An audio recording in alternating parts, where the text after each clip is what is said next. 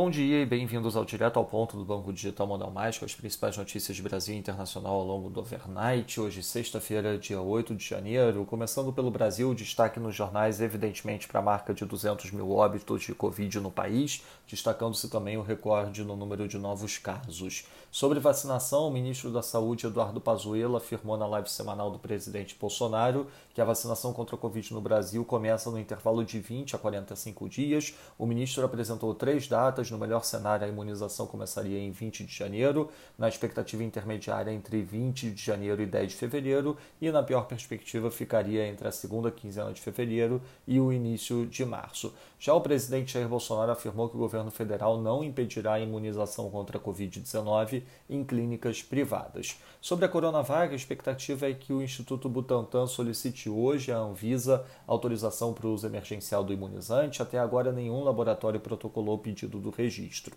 Já o decreto que reabre crédito extraordinário no valor de 19,9 bi em favor do Ministério da Saúde tem o objetivo de garantir a vacinação emergencial da população brasileira contra o Covid, segundo informou a Secretaria-Geral da Presidência em nota ontem à noite. O decreto foi publicado em edição extra do Diário Oficial e trata da reabertura de crédito referente a recursos já liberados por MP. Sobre a carteira verde-amarela, a proposta do programa voltou ao radar da equipe econômica para ser apresentada após a eleição para as presidências da Câmara e do Senado. O tema está em discussão pelo ministro da Economia, Paulo Guedes, para atender os informais. A inspiração agora para a nova versão do programa vem do benefício emergencial para a preservação do emprego e da renda. Em relação à disputa na Câmara, o deputado Arthur Lira anunciou no início da noite de ontem que registrou seu bloco e que o grupo inclui deputados do PSL, cuja cúpula está fechada com o concorrente Baleia Rossi.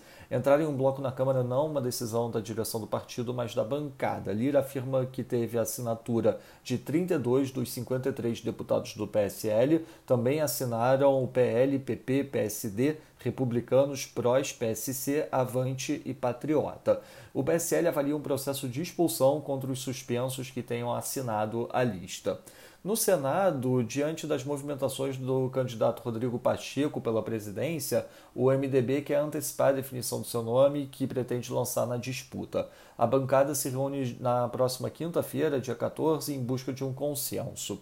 No PT, a tendência é que os seis senadores apoiem Rodrigo Pacheco. Passando para o setor internacional, nos Estados Unidos, em um vídeo publicado no Twitter, o presidente Donald Trump concedeu a derrota na eleição e afirmou que seu foco será garantir uma transição suave para o novo governo. Ante o crescente grupo de políticos que querem investigar as ações de Trump no incitamento dos últimos dias, o presidente comentou com assessores que poderia emitir perdão presidencial para si mesmo nos últimos dias do mandato. O governo americano deve enviar o seu embaixador da ONU para Taiwan na semana que vem, nisso que pode ser visto como mais um ato de provocação contra a China. Na Alemanha, a produção industrial de novembro avançou 0,9%, marginalmente acima do esperado 0,8%. O país registrou 1.188 óbitos por conta de Covid-19, segundo o RKI, com isso marcando o pior dia da pandemia no país.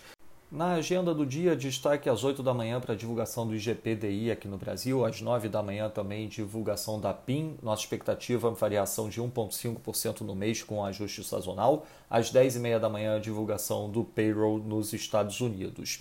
Hoje, às duas e meia da tarde, realizaremos um small meeting com o deputado Elmar Nascimento do DEM da Bahia para clientes institucionais. Caso tenham interesse em participar, por favor, entrar em contato com representantes da nossa mesa institucional.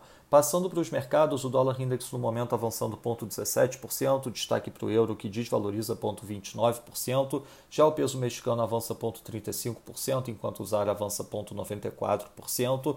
No mercado de juros, o título americano de 10 anos a 1,07%, enquanto o título alemão de 10 anos fecha a 1 basis points. No mercado de ações, o S&P Futuro avança 0,30%, enquanto o DAX avança 0,68%. Já no mercado de commodities, o WTI avançando 0,63%, enquanto o Brent avança 0,74%. No domingo retomaremos o nosso Before Market Opens com as principais notícias do final de semana antes da abertura dos mercados internacionais. Essas foram as principais notícias do overnight. Um bom dia a todos, um bom final de semana. Até o nosso próximo podcast direto ao ponto do Banco Digital Modal Mais na segunda-feira.